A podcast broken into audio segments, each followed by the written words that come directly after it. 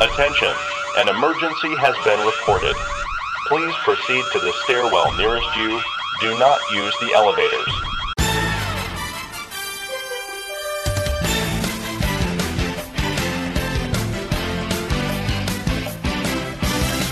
Another EPC, the emergency podcast by your boys over Five Point Play. Yes, sir.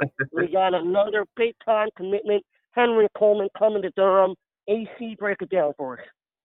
Dude, this is a big one, uh, especially considering and won't we won't talk much about this, but especially considering um, Walker Kessler not committing uh, last week.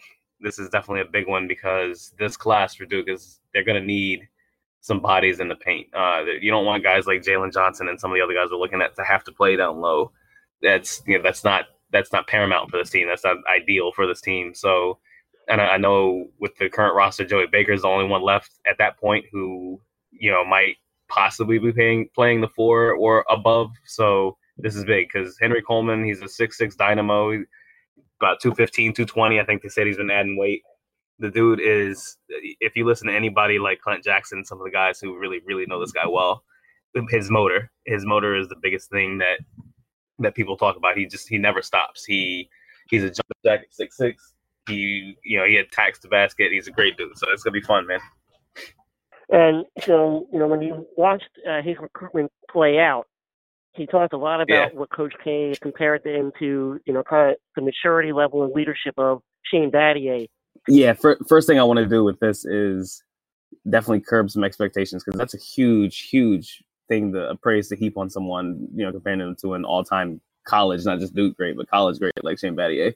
But let's curb some curb the enthusiasm a little bit. Uh, Shane's not walking through the door again. Let's get that straight. He's the, the kid is an excellent defender, versatile defender, leader, like you said, speaks on the floor very well. Uh, the, but offensively, he's he's a work in progress. Shane was too when he came in, but he at least could shoot the ball. He had you know a little bit of a game. He was the number one player in his class for God's sakes. You know, Henry's Henry's in the 30s and 40s. That's where he's going to end up, and that's about right for him. Um, so we should definitely curb the enthusiasm. Honestly, I think in terms of a player, we're going to see someone more along the lines of Amile Jefferson the the rebounding, the the leadership, all of that. That that's what I'm more expecting out of him more so than Shane Battier. So I'm excited to have him do it. I, I, I love this get. It's a huge one. Um, Mark Williams is going to be another one that's going to be really important for for this group with you know with the with the fact that we need this post depth. But this is a good start.